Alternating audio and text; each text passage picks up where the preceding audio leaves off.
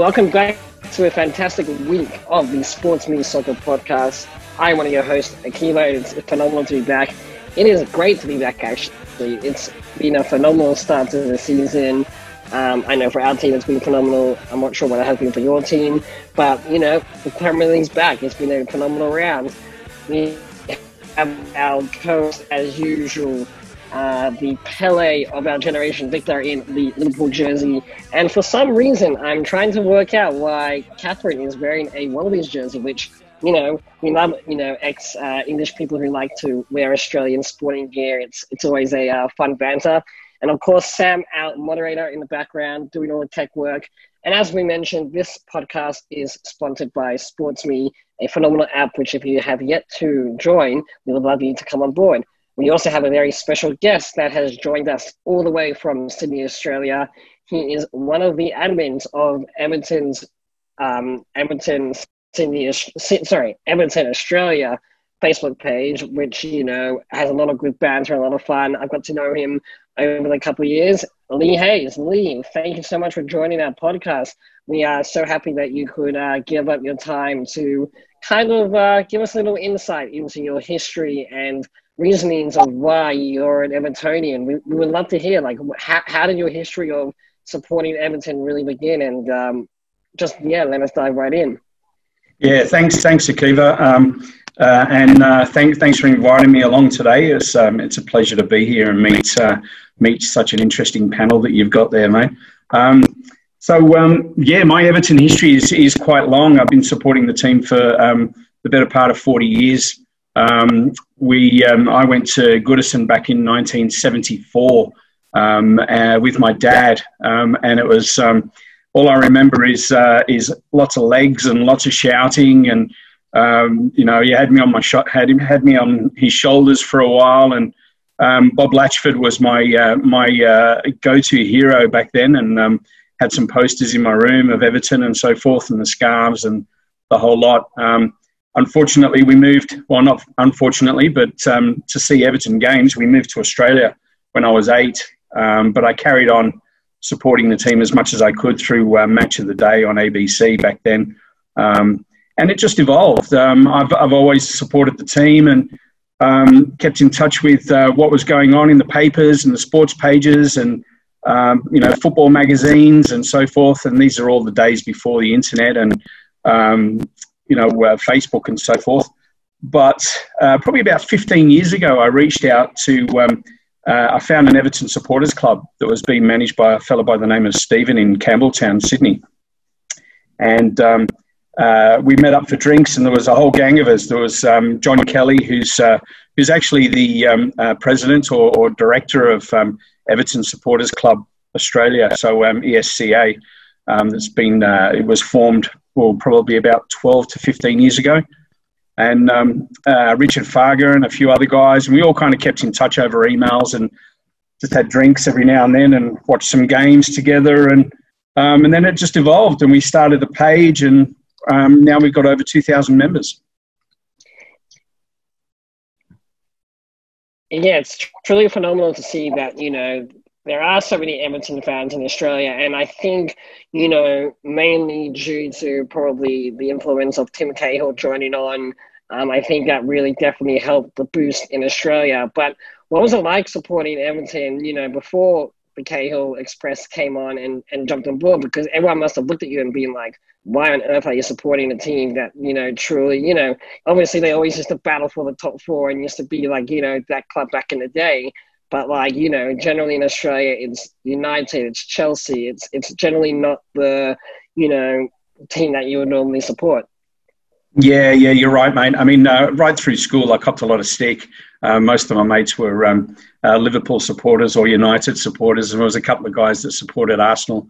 Um, so um, you know, I was always kind of the uh, uh, the kicking boy. You know, like uh, let's pay him out again. You know, Everton lost, um, but then we slowly started to get um, our act together in uh, in the early '80s. Um, as you know, we won a couple of um, titles back then and uh, an FA Cup, but. Um, uh, yeah, like I'd already left school by then, so I didn't get my chance for redemption.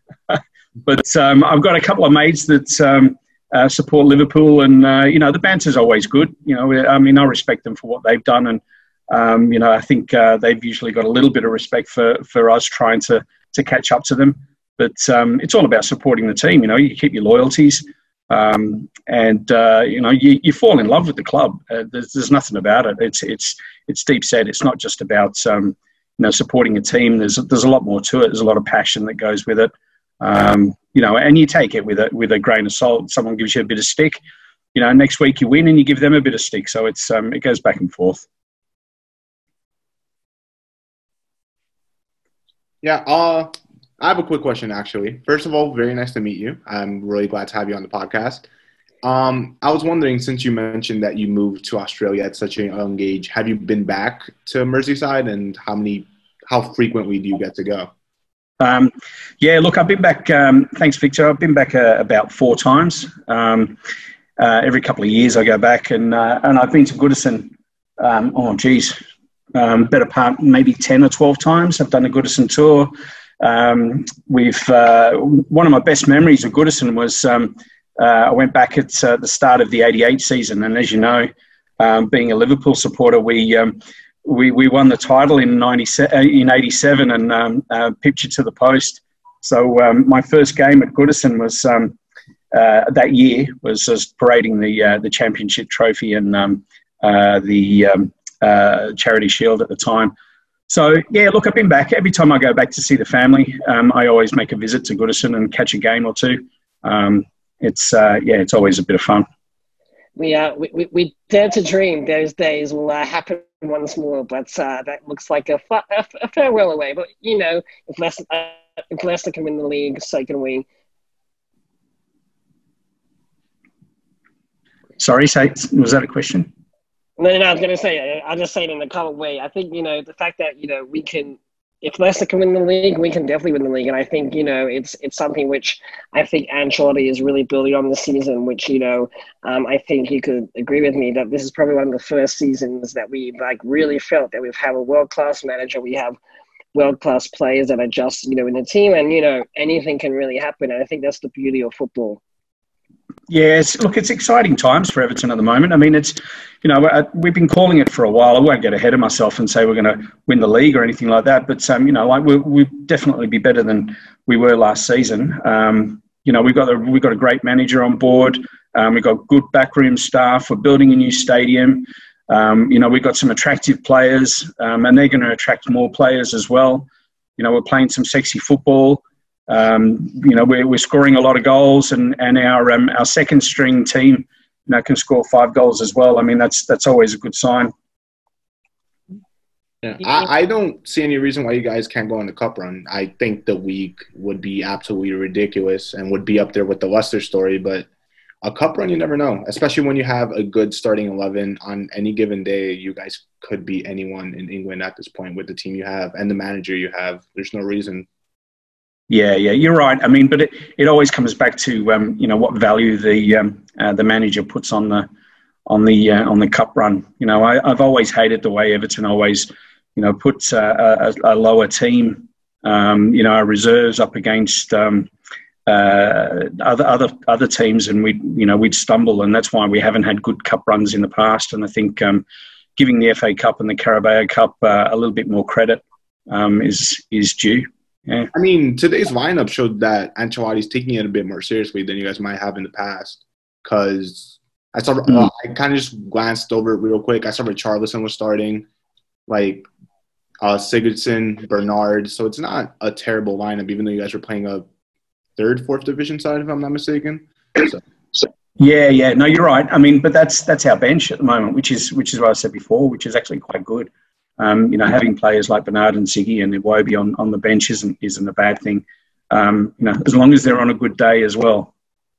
The thing is, uh, with the cup run in the league, you've got to think about squad depth, which I think is why Everton have never really gone for it because they're trying to not get also relegated in the league, which is why a lot of teams do the lower ones. But I think, you know, Akiva is very set on this Leicester winning the league, so Everton will win the league.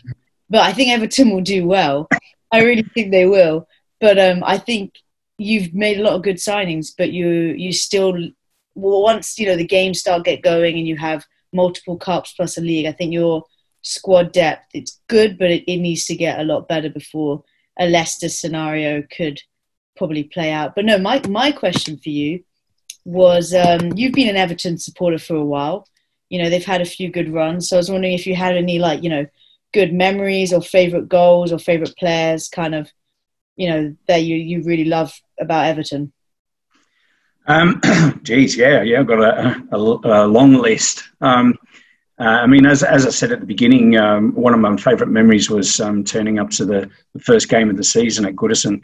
Um, we played Sheffield Wednesday, um, and correct me if I'm wrong, but I think the score was about 4 1. Um, and that was back in the day of, uh, you know, Graeme Sharp and Adrian Heath and, you know, Trevor Stephens, Peter Reid, um, Kevin Ratcliffe. I'm watching those guys play was just, I'm getting goosebumps thinking about it. I mean, it was just absolutely fantastic, you know, and it's, um, uh, and then um, watching watching us win the um, the Cup Winners' Cup.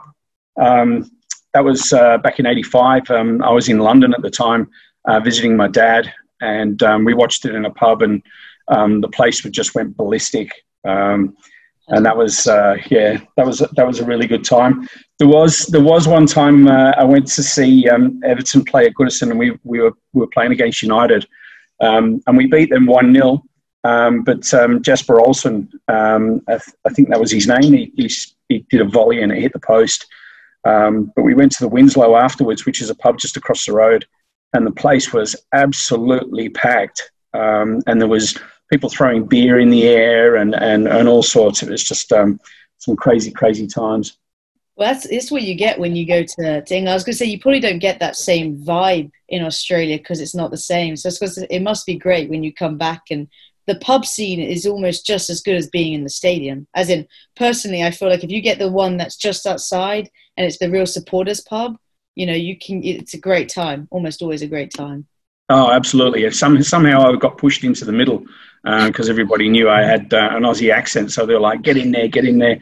And, um, and I was right in the middle and I just got squashed. I came out and I just, I was covered in whatever. I don't know what it was. It smelled like beer, but it could have been anything. So, um, I think, and I think believe uh, I believe also Lee, um, you even have some football royalty in your family. Um, would you like to touch on a little bit about that? You may uh, you may you may even know some of the players that uh, you are potentially related to. Um, yeah, yeah. Look, I mean, we've got some uh, football runs pretty deep in my family. Um, on uh, on my father's side, one of my cousins, um, Caitlin Hayes, she plays for Celtic. She actually did play for Everton for a while um, Everton ladies, and uh, she plays for Celtic. But she's also um, done some world tours as well and played internationally. Um, she just recently signed for Celtic, as I said. And on my mother's side, I've got a uh, a cousin that also plays for England. Um, he plays in the futsal team, Jordan Edge, and uh, he's he's constantly travelling overseas playing futsal. And the last time I was there, we went and watched him. He was playing for um, uh, Manchester City futsal side. I wasn't too impressed with that, but um, um, he said they had the better team and um, they uh, they poached him as, uh, as, as with another team before that. I can't remember, but um, uh, they played against uh, England seniors and, and there was a few England players there. I can't remember their names, but um, um, it was a good game and they won as well. So um, and Jordan scored a goal. So yeah, it runs pretty deep in the family. Hey, good, good to hear you got a, a women's women's football player running. In, you know. Oh yeah, yeah. You want to look her up, Kate, Caitlin, Hay, um, Caitlin Hayes. She's um, she's pretty good. Yeah, yeah. She's um, well known in the in, in the football terms. So yeah, it's, it's it's phenomenal to see that you know the women's game is really growing and, and going strong. And Lee, I guess just to wrap up, uh, just we'll have a couple more questions. Just uh, firstly, I noticed the jersey you're wearing. It's a it's an Everton classic. I wanted to know why you chose the uh, classic Chang. I do miss seeing Chang on our on our jerseys because those do uh, go back to the glory days um, before Nike took over and destroyed our our, our uh, history. Um, you know, even though they were only there for a couple of years, but I feel like one, I, I, I, don't know what it was. I just feel like once Nike came, it just history just went down. I don't know why, but like even though they were there for a year, I, I guess I want to know what's uh, the history behind the jersey you're wearing. Um, the history behind the jersey I was wearing, um, not much actually. It was just um, uh, as I said before. You know, the Everton supporters group in Sydney used to get together Um, and one of our um, favourite venues was Cheers Bar in uh, in Sydney in George Street. Um, and um, catching up with a lot of the guys, they all had the shirts, and um, I was wearing uh, my old um, Everton NEC shirt back from the uh, the, the, late 80s, 90s, when we had NEC as the sponsor. So I thought uh, oh, I better get uh, better get the latest shirt. Um, but also, I got my um, my son. My son supports Everton, and so does my dad. Um, but uh, I got my son the same one. and when we when Cahill came out to um, to play for Everton in uh, in Sydney, uh, we had to get together with him, and um, we got the shirt signed. So um, yeah, it's uh, it's pretty close to me. That's that's truly phenomenal and something that uh, you know Evertonian wishes they have on their mantelpiece. Um, thank you so much for joining us on this podcast. We know it's very early there in Sydney. We just wanted to know um, when you go on Sportsman tonight and obviously encourage everyone to battle, what's your question that you're going to be posting and give people time to think about that, you know, all Evertonians on the Australia page should really be speaking about? Um, my question is um, after so many years of um, false dawns for Everton, um, do we think um, we've actually got the recipe right for success this time around with everything that's happening with the club? Yeah, that's a phenomenal question. I think Catherine has one more last question. Well, she just wants to add in. Say, following on from that, actually, that's going to be your battle. That that's going to be interesting because I was going to ask you. You know, Akiva's pretty set; they could win the league. You seem slightly more reasonable. Where where do you think? A lot more reasonable. A yeah. lot more. oh, yeah. where, where do you see Everton finishing? You know. Um, I'd say top seven. Yeah, yeah. Look, look, and, and probably towards the, the bottom half of that. Um, I, I, I, dare say that we'll get into Europa. Um, and if and if we don't, you know, like that, that'll be a disappointing season because, um, yeah. you know, I think uh, with Ancelotti and the players that we've got, we've definitely got the caliber to um, to push up especially from 12th. I mean, you know, the club's not not um, it's not a true reflection of um, the direction and the players that we've got sitting in 12th. Um, so, um, well, currently we're, we're first, I think, or second. So I wouldn't mind staying in that spot, but um, yeah, I've got to be realistic about it. Yeah. Well, Lee, as as as I always say uh, with our emblem and our slogan, "Nil satis nisi optimum," nothing but the best is good enough. So, with my high hopes, that's the uh, the big reason of my uh, dreams every season, even though they get shattered probably after like six games. But for some reason, this year it seems to be keeping up. Lee, thank you so much for joining us uh, this well, this evening and this morning. To all Everton Australia fans, uh, get on Sports We're going to really have some awesome battles throughout the week. Coming up next, we'll be speaking about the awesome week of the EPL, including Everton's phenomenal victory and others. Uh, and we look forward to doing that after the break. Great to meet you all. Thank you. Bye bye. Great to meet you. And welcome back. What a uh, incredible interview we had with Lee Hayes, uh, one of the founding members of Everton Australia. We do thank him for his time.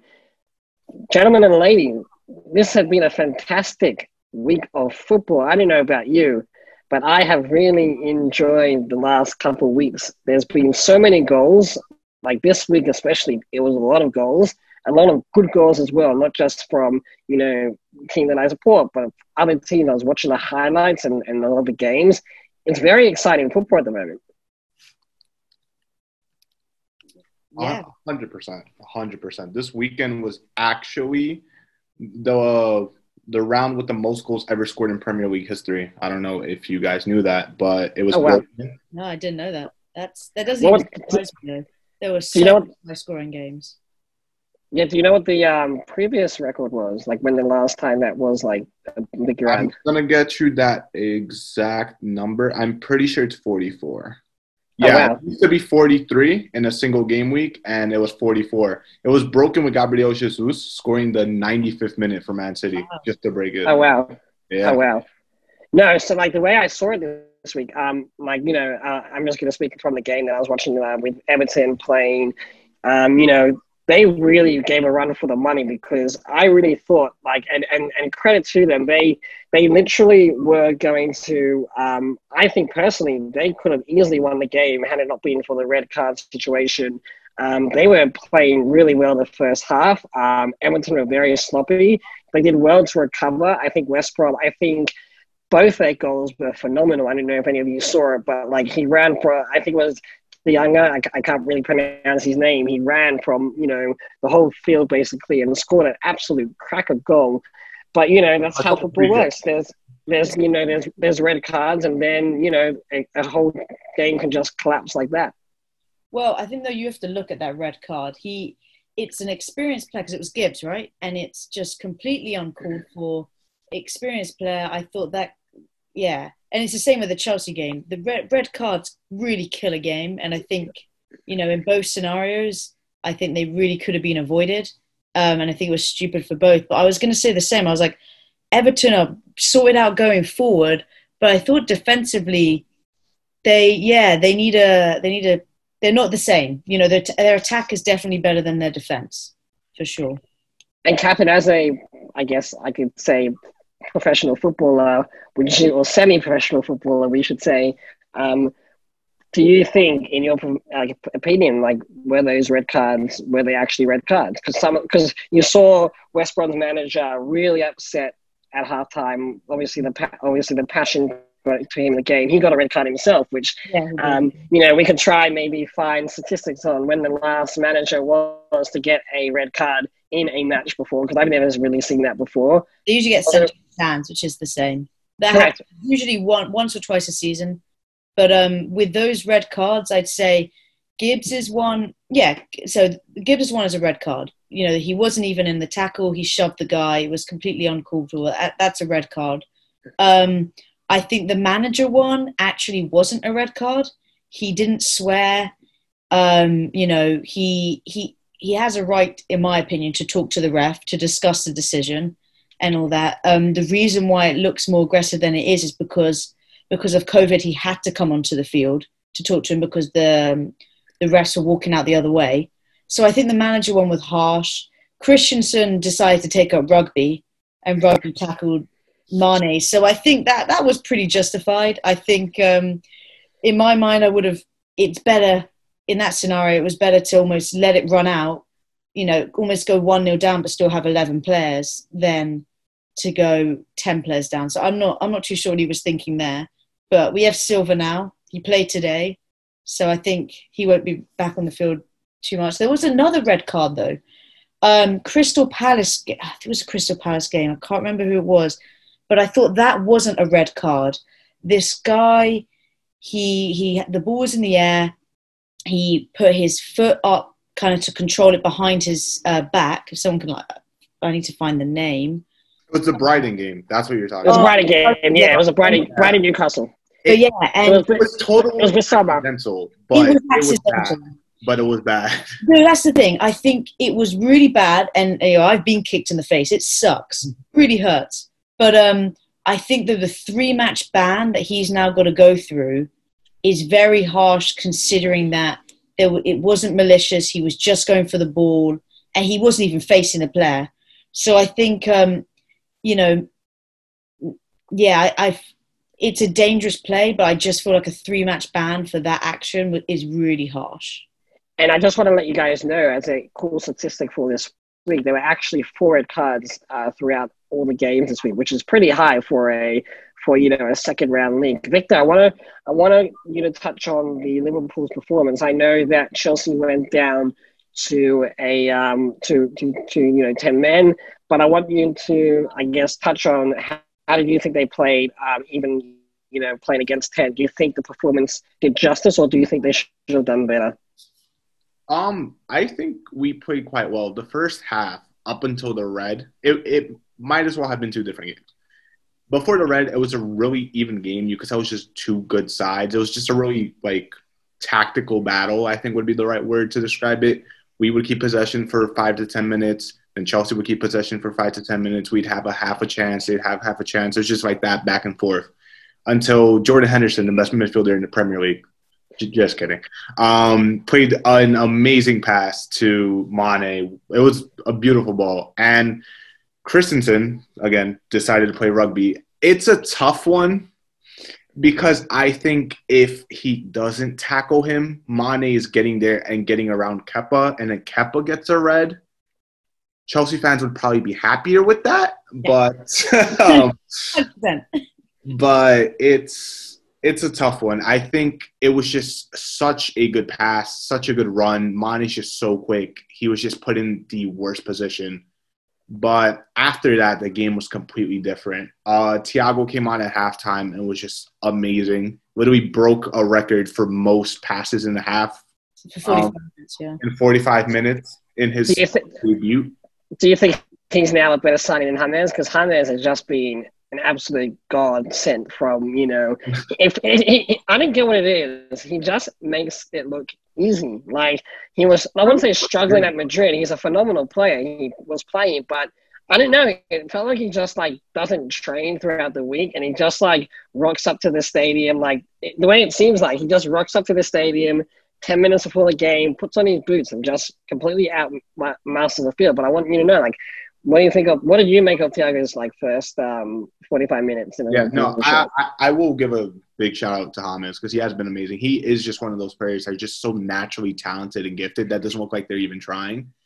And no offense to Everton, but he is a bit above their level. So I think like compared to the other players 100%. around him, he just looks that good. It's just one of those things. 100%. Thing is, Um, though, it's a bit soon to compare the two. Thiago had forty. Oh yeah, hundred percent. but he played also against Chelsea in those 45 minutes. And yeah, we were player down, but he he dominated and was brilliant on the ball, which actually makes me. I had a question for you. What do you think now? Do you think Henderson will now play a lot less because Thiago's there? No. Uh, to, uh, just to answer Akiva's question real quick. Hmm. James is signing the season so far, but again, way too early. Yeah. Transfer window's not even done, and as Catherine said, he Thiago played 45 minutes. Um, an amazing 45 minutes, but I'm not gonna like start comparing the two. Hmm. Um, I think our best midfield now is Fabinho as a CDM, uh, Henderson box to box, and Thiago just controlling the play and playing a bit further forward. I think that's what will end up happening. But the good thing is that they're just both Henderson and Thiago are very versatile. Thiago can play the six, he can play the eight, he can play the ten, he can just kind of do it all. Uh, Henderson also, I've seen Henderson play right mid if he has to, and Yeah. I, yeah, you made a face for Oh, everyone. as in, he's definitely not a good right mid, but It's we- I don't like it, but I've seen him get an assist against Man City at right mid, so I don't know. He just makes it happen. he has good long balls, so like I could see Yeah. it. But no, I definitely keep him in the centre. But no, no fair point. They are both versatile. That that three in the middle. So you would take out Wijnaldum Oh, yeah. I think he takes Ronaldo's position for sure. I love Wijnaldum, but Thiago's just a different level, as we saw. no, yeah, no. And another another phenomenal game that I was watching, and, and they I, I- just I just love seeing them back in the Premier League leagues. They're just they're just a fighting team. The last two weeks they have scored so many goals. It's been like close games. I know this match was like you know the battle of the championship promotions. It was like it was you know all hype. Costa's first goal was absolutely stunning. The the it was it was a bullet that just went into the corner. He, the Leans are just I don't know what it is. I'm excited to see how they play out throughout the season. I I really do have a big feeling they could really push if they keep this up. They just their momentum has just from the championship. I, I don't think I've ever seen a, a championship team start so strongly. Um, Yeah, we, we saw it last season. Sheffield Yeah. was made Europe. Like I feel like people are forgetting that because they didn't play the type of football that Leeds are playing. To be fair, but like we've definitely seen it before. Yeah, but Leeds also Le so they score a lot, but they concede a lot. And I think what we're going to realize is that when they start, you know, teams are going to pull them apart. Yeah. Um, like Tottenham, you know, when you get Bale in, and you saw Son and Kane were insane. That the Leeds defense can't really handle them. A lot of people's attacks, even you know, Everton's defense is less, but their attack is, is really good and really working out. But I think Leeds need to sort out their defending because I don't think the outscore the other opponent technique will necessarily work for them this whole season.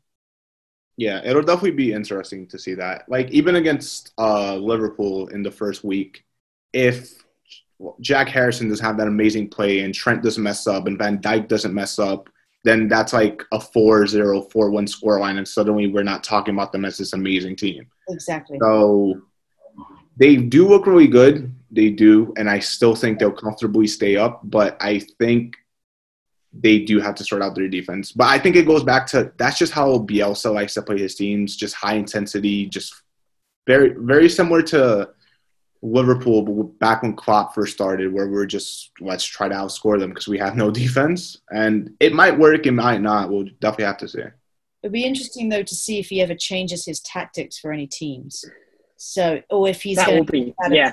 for every single game that he has, because some teams, like I see a Burnley, you know, I don't see them being broken down as easily, and so will they be able? And yet they have, you know, Barnes is looking pretty good, and I think on the counter, Burnley, you know, with area balls, because at the moment Leeds can see loads from set pieces. With a rough team like Burnley, will he change the tactics or not? Yeah, that that'll definitely be interesting. But I I think he will.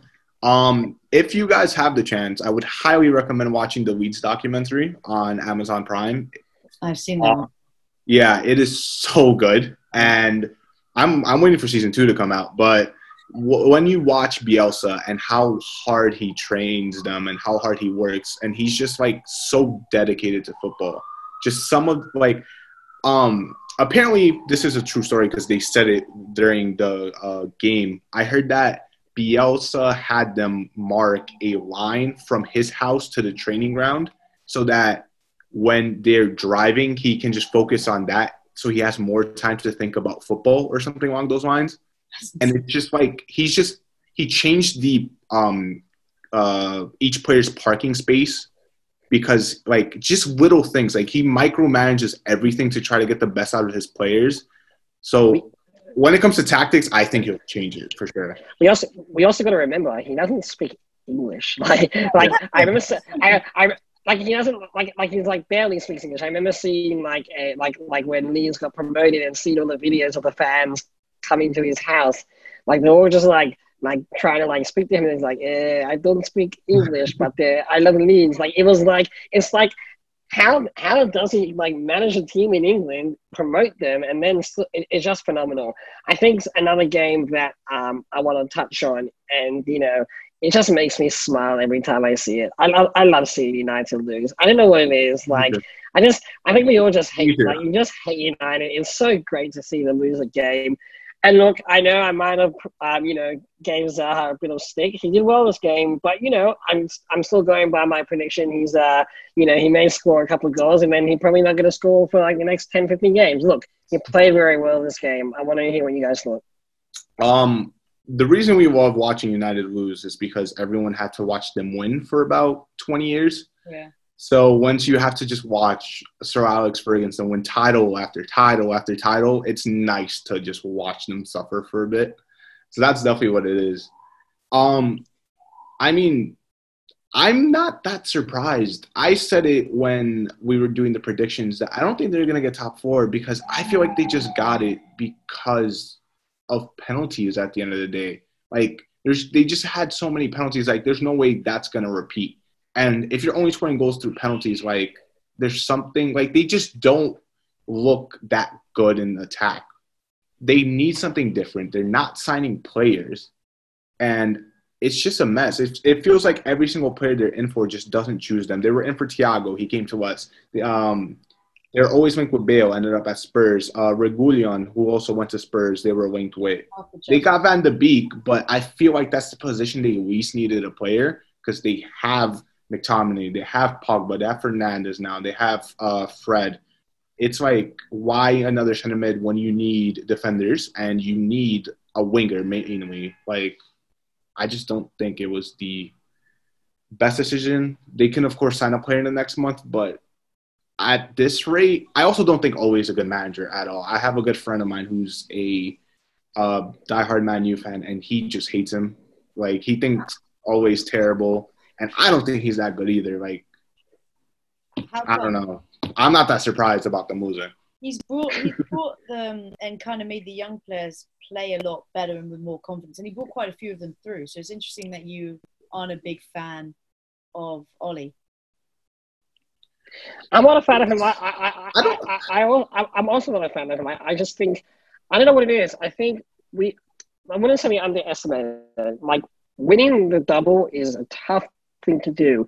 We really, I'm going to say, took for advantage. We know how great Sir Alex Ferguson is. he is a class above class. The fact that he was able to do that for so long with the players that he had in his team, they weren't like the greatest players in the world.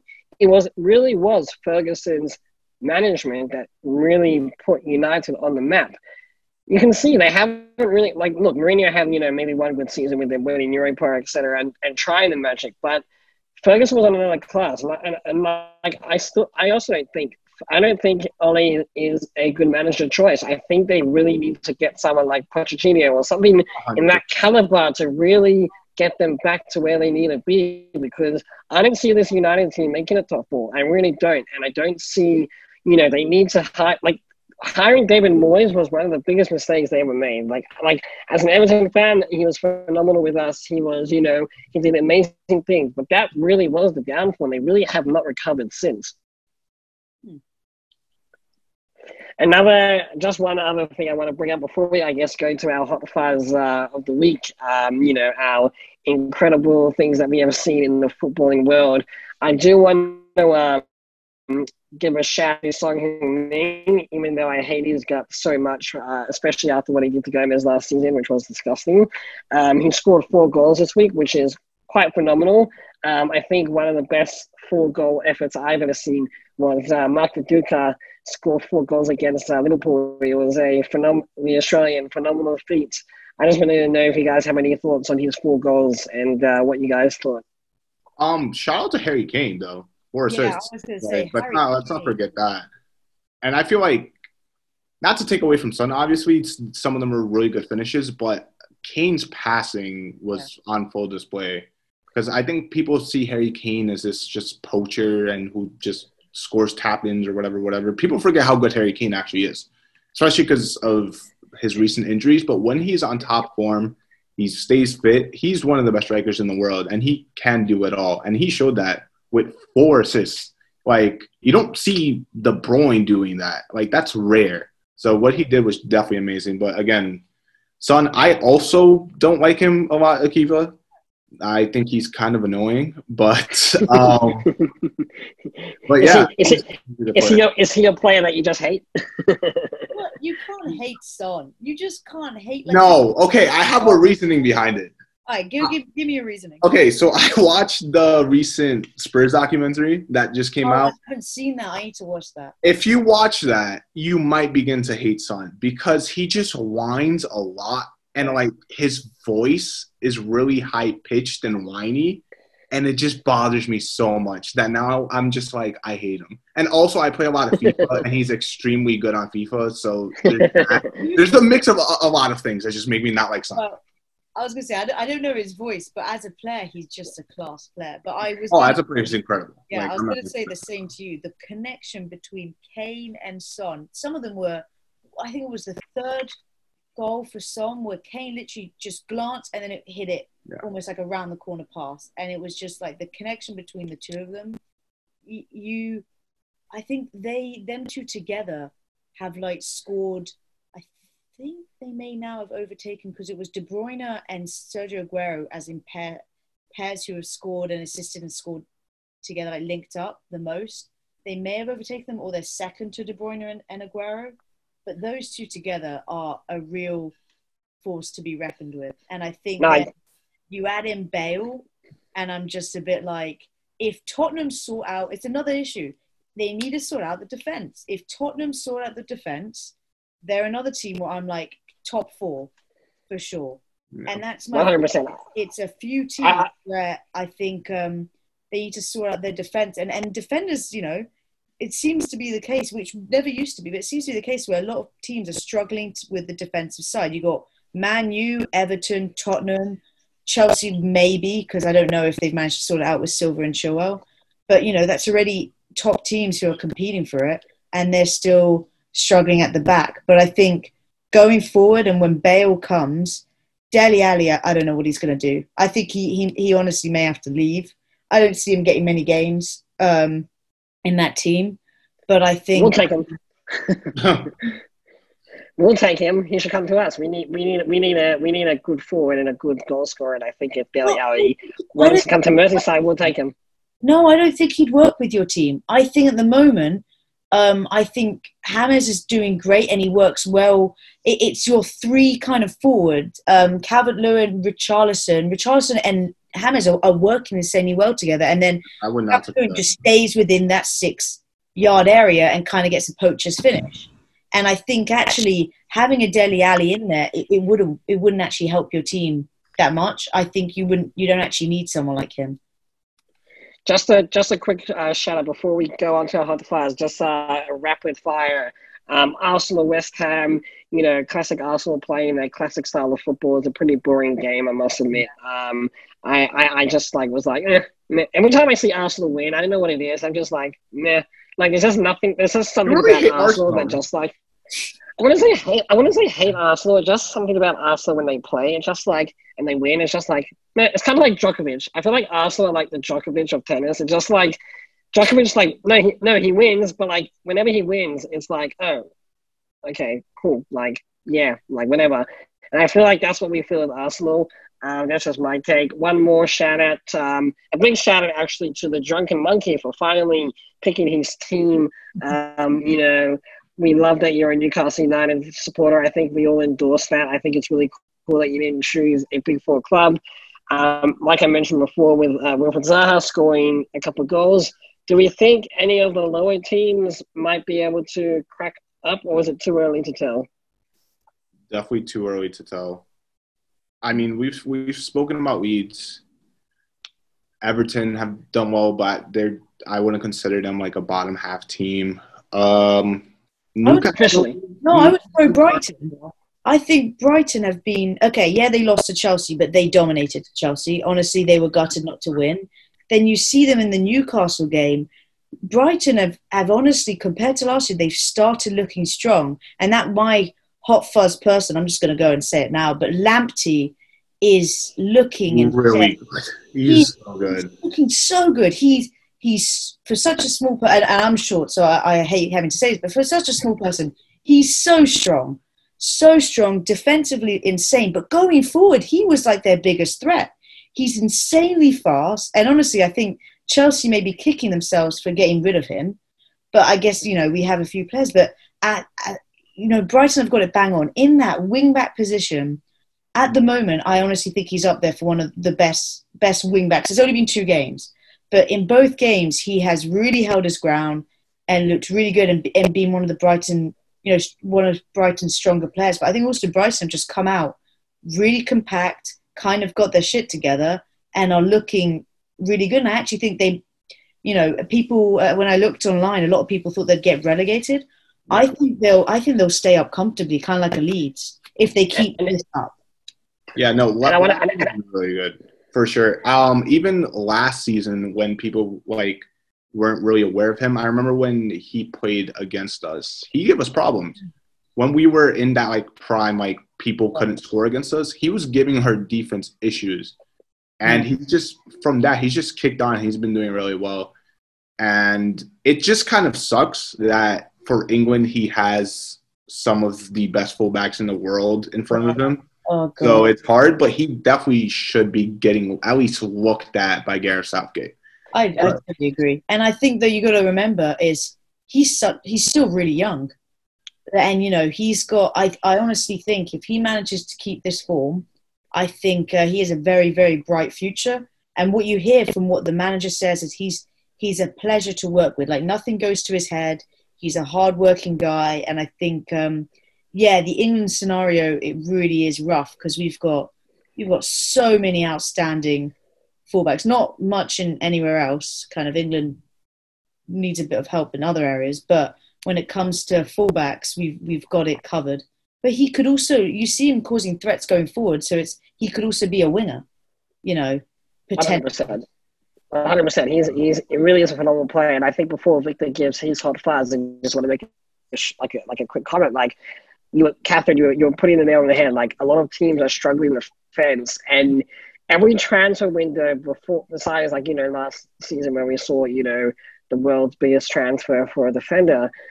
My question is like we keep paying the big money for all the forwards, and it's it's kind of like the Moneyball um, effect. Like we're paying every team pays money for forwards, but they keep forgetting about the defenders. They keep forgetting about the goalkeepers. Should we be paying big money for defenders? Like, why? Why is it obviously the forwards get the goals, and you know that's important. But like you mentioned, teams are struggling in defense. Should defenders be, you know, transferred for the money that forwards are being transferred for? Well, look, my my opinion on this is is probably slightly biased because I am a defender. But I've always said it like this: if you do not concede a goal you can never lose. So I un- I understand why they pay, you know, the the a lot of money for strikers, but I think more, yeah, maybe more more money should be going in the de- defender's direction. But I think also just better training. I think teams kind of I don't know if if it's a manager thing where they you know a lot of the managers haven't figured out defensively because you don't always need to spend loads of money you know, if you look at, I always pick on Burnley because they had the most clean sheets, I think, last year, but their defense always looks solid. Leicester, when they won the league, their defense was really, really solid. So it's, yeah, you can spend more money on it. And I think um, I've always wondered why defenders are just so much less than forwards. But I also think teams just also need to focus more on it. Like Pep does a great job getting Man City to play great football, but still, he spent what 200 million so far in his defense, and it's still atrocious. So it could also be at this point managers are not able to really help the defenders and give them good advice. So it really could come down to because it's so many teams. So it's are there good defenders out there, or is it bad managers? I think I don't think it's the manager aspect because let's like let's use Mourinho as an example. He's known for being an incredible defensive coach. Look at what he did with Chelsea, where they conceded that one season. They conceded, I think, 18 goals. I want to say, like whatever the record yeah, is. That is, yeah. that is absolutely ridiculous. So he's just done that consistently throughout his whole career. Someone like Simeone, like they're managers that definitely know how to do that. But like Mourinho at Spurs, they concede goals. You're talking about their def- uh, their defense, but a lot of it, like I, I never really realized it again until I watched the documentary. But you see some of their goals, it really comes from individual errors. So that brings me to the point of I think they're starting to spend more money on defenders because of two things. The wingback position is becoming a lot more valued. Yeah. You look at players like Trent and Robertson at Liverpool, who are just huge part of how we play. You look at players like Kimmich, uh, Alphonso Davies with Bayern, helping them win a treble, like players like that. So they're becoming such a big part of the attack. And so I think that's a big reason. And the second point is I think there's just such a small selection of good defenders, like out and out defenders. Yeah. It is 100%. so hard to find. So too, yeah. That's why a lot of people were talking about like Liverpool paying all that money for Van Dijk. Oh, he plays for Southampton, but like you have to like I watch Van Dijk play even next to like Matip or Gomez, and I'm just like he's just a different level. Like Gomez is good, Matip is good, but like Van Dijk is just a different level. You get the same thing when you watch um Koulibaly. I think he's incredible. Sergio Ramos, Piqué back in his day, Puyol back when he used to play. And like it seems like more and more like we're we don't get like a Maldini anymore. We don't get um Oh yeah, hundred percent. Terry Terry Cannavaro like, yeah. Uh, out and out centre back leaders, I agree with you. There, there's very few of them, but I think though Van Dijk didn't come into Liverpool that insanely good. Klopp helped him get there. Um, but I, yeah, no, you're. But then you look at the Italian game, right? So Italians are known for being really, really good defenders, mm-hmm. and the managers kind of drill it into them. So that's what I'm saying. A lot of the clubs here that uh, Mourinho is a good point. So the Spurs situation, they need to buy someone, but a lot of the clubs here they spent a decent like Man U bought uh, Maguire. I never thought Maguire was a good defender, but they bought him. He hasn't really amounted to much. So they, they've spent the money on someone they thought was a good centre. But they also, there's no real, I feel like there's not much coaching as well. Because I think Klopp, you see it with Liverpool, it took him like two years, but he also coached them to make them these outstanding players. Yeah, 100%. Um, I think you're right where there's there these figures like a Terry and a company and all those they aren't there anymore. I see really it's Ramos and Van Dijk, and I don't, and then Bonucci and Chiellini. but aside from those, I never see many other real strong centre back leaders. But um, mm. I also think it's just not. I don't know if it, you know, just looking at how Klopp did with the Liverpool back line, I and you think Pep has spent way more and had as much time and, and hasn't had the same outcome. One hundred percent. Hundred percent. With the last five minutes that we have, uh, Victor, do you have a quick uh, hot fuzz before I uh, share my uh, quick hot fuzz take?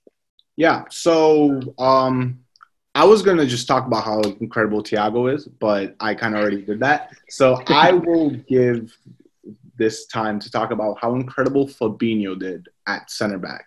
Yeah. I think a lot of people were talking about how when they saw the team sheet and saw we had our three center backs out, Matip was out, Gomez was out, and uh, one of the youngsters who were coming up through the ranks was out. And he was just incredible. I've seen him play center back twice. Once was against Robert Lewandowski. The second time was against Timo Werner. And we kept two clean sheets, and he basically just kept them in the back pocket. And it was just incredible. Werner had him one on one about two or three times that game, and he just read it perfectly. Yeah. And he, that's just not his position. He's a CDM. He's played right back earlier in his career, but center back just isn't his thing. And whenever he steps in there, he's just been absolutely incredible.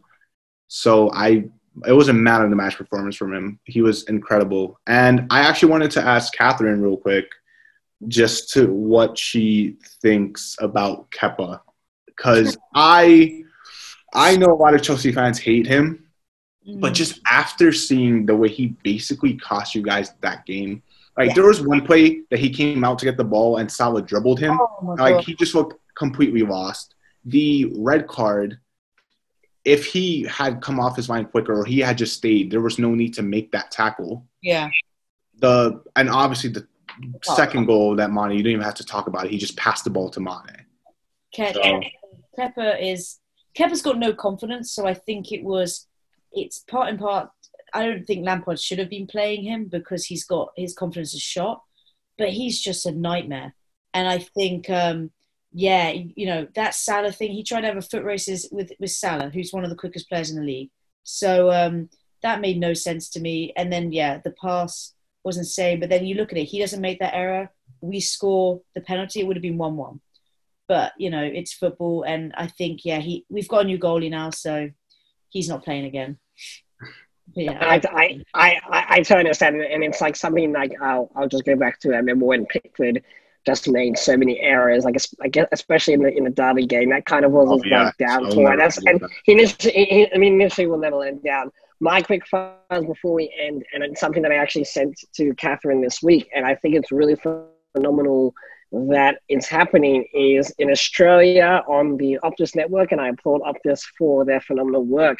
They've actually launched the first ever women's football show um, in Australia. It's actually the first show that's just dedicated uh, to women's in, in women's sport um, in Australia, and it's really phenomenal um, because there are so many, you know, players that have gone to play in the English Women's Soccer League. It's it's really phenomenal to see it, and I think we need to see more of it. And you know, obviously, I wanted to ask you, Catherine, as being someone who plays in this kind of like you know era of where women's football is really coming strong.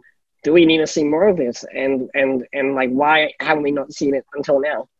I think hundred percent. I think uh, women's football is really getting up there, and I think you know they're throwing more money in. A lot more players are going pro, and the standard has really gone up. And I think um, you know, yeah, it's obviously never going to be at the men's level, not for a while, but I think more people need to watch it and kind of realize like when a lot of people actually watched the World Cup that happened um, before, and that got a low, you know, it really pushed up in the world. But I think, um, you know, women's football is really up and coming, and if you if you watch the games, they're not bad. Like the standard didn't used to be good, but now it is. So I think, and also the fact that people from Australia are moving into Europe. We've got the Americans also coming into the English league.